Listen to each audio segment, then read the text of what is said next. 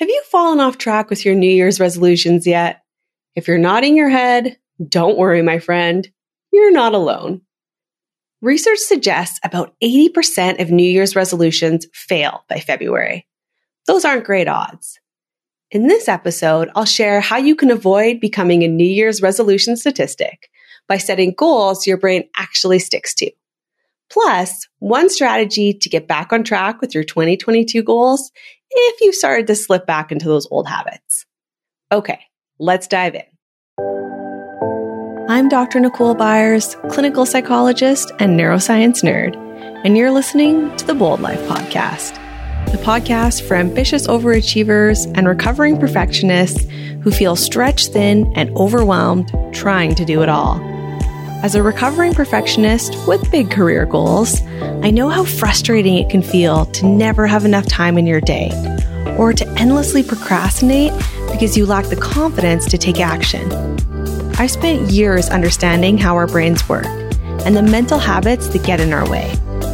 Each week, I'll share actionable strategies and guest interviews to help you get relief from your to do list, build your confidence, and reach your goals. If you want to learn how to thrive both at home and at work, you're in the right place.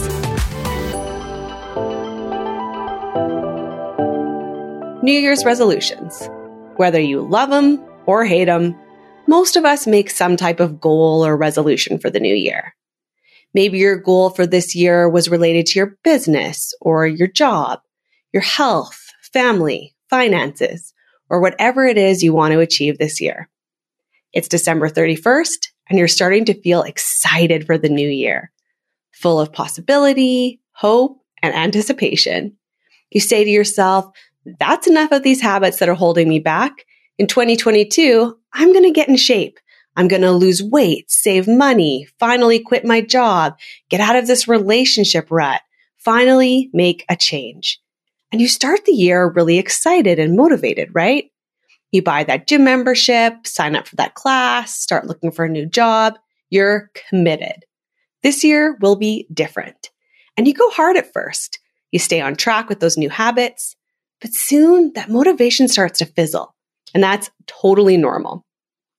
When you're trying to change anything in your life, make a goal, achieve a resolution, start new habits or new routines, it's important to remember that at its core, your brain is designed to keep you safe. For your brain, life is the safest inside your comfort zone. Habits develop for a reason. They make life easier for your brain. Habits make it so we can do things with less effort.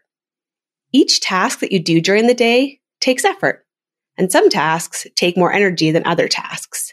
For example, driving to work is easy peasy, right? We've all gone into autopilot, gotten to work, and you couldn't remember the drive there, and you're hoping you stopped at all the lights. That's normal. Because your brain has driven to work so many times, it's become a routine you don't need to think about. You get in your car, start it up, and your brain takes you on the route to work with minimal effort. But what if there's construction and you're rerouted? And all of a sudden you're having to turn down the radio so you can focus and you get to work feeling stressed and tired already, right? Your brain develops habits to make life easier, to be more efficient, and to save you energy. Because your brain runs on energy. It burns calories and it wants to conserve that energy.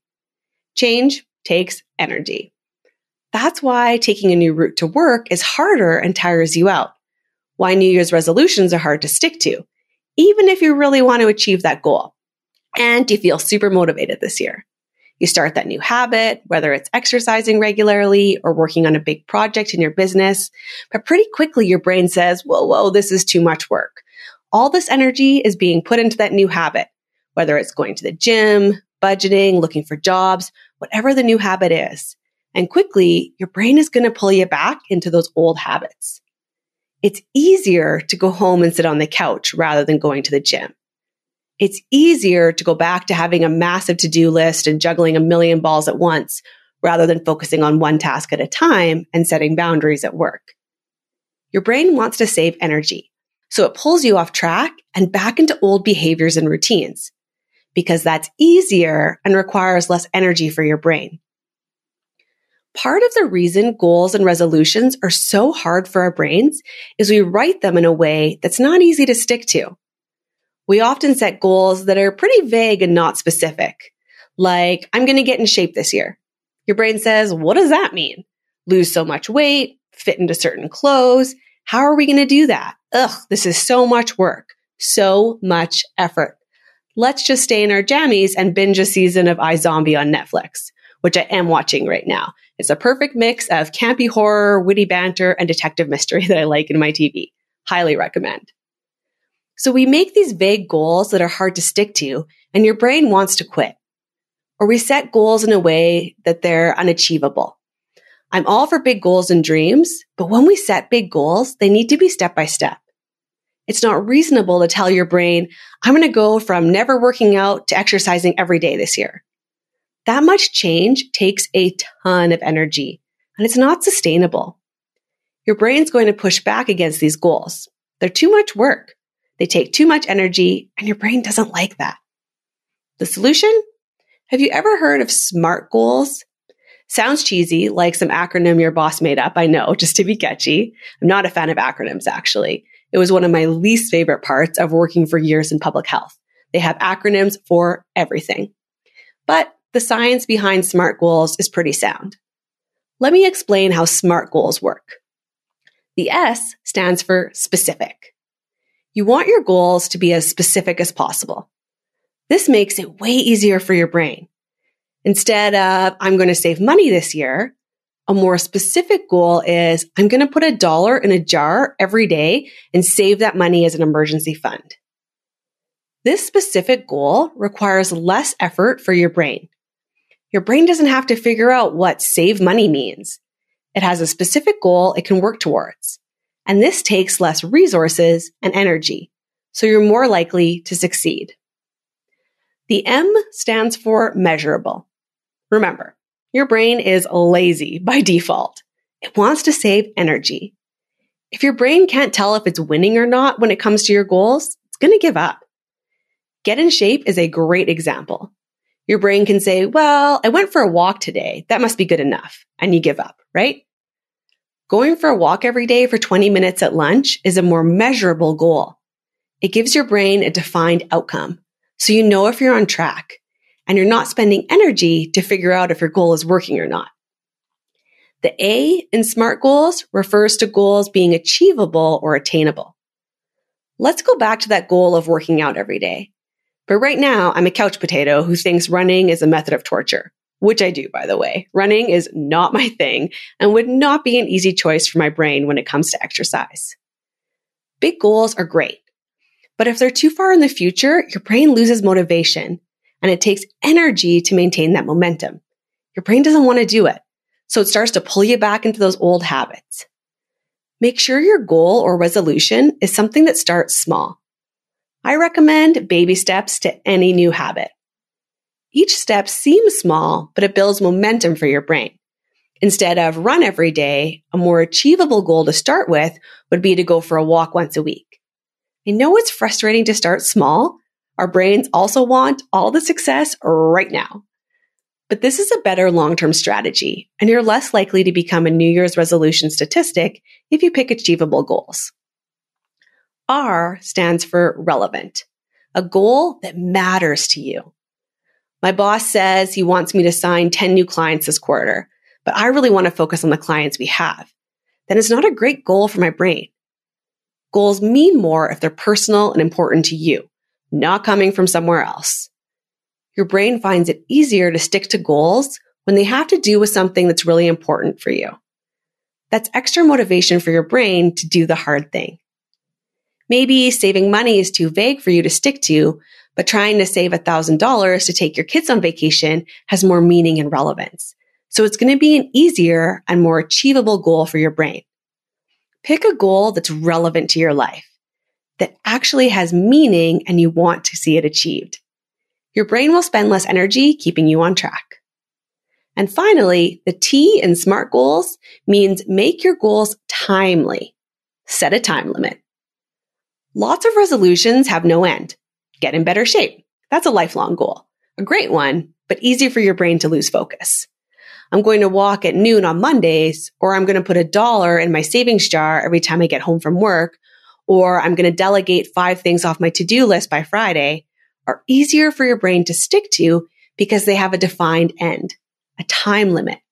When we write our goals in a way that takes less effort for your brain, that saves energy and makes you more likely to succeed. Here's a bonus quick tip of the week to get back on track with your resolutions if you're starting to lose motivation. Take that resolution you set and break it down into super small chunks or steps. Remember, change is hard for our brains. So when we set goals or try to start a new healthy habit, your brain is going to push back. Starting super small is a great way to build momentum. I like to start with something I can do in about five to 10 minutes, like go for a quick walk if my goals are around physical activity or read for 10 minutes every night for a week. Really small goals like this work because they're specific, measurable, achievable, relevant, and timely and your brain loves succeeding. Small wins make you want to keep going. It feels good to make progress, right? But it's frustrating to lose momentum. You set a resolution of working out, but you stop going to the gym and you feel bad and guilty, which makes you less likely to go back.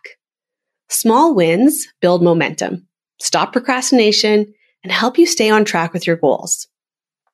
If you've fallen off track with your New Year's resolution, Take that resolution and break it down into bite-sized chunks. Pick one you can do in five to 10 minutes and start with that task until it's become a habit. Then you can move on to the next step.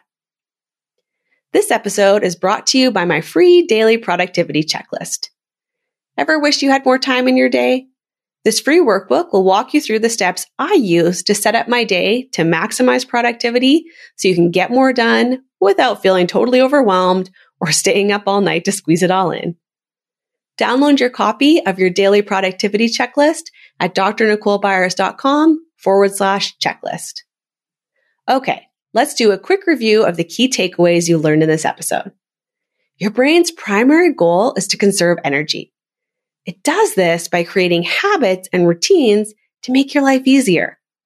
Change those habits and your brain burns a lot of energy. And your brain doesn't like that. That's why goals and resolutions are so hard to stick to. By focusing on goals that are super specific and allow you to take a baby step approach to build momentum, your brain is less likely to push back and keep you on the couch and more likely to learn that new habit you're trying to achieve. Thanks for tuning in. I'm Dr. Nicole Byers, and this is the Bold Life Podcast.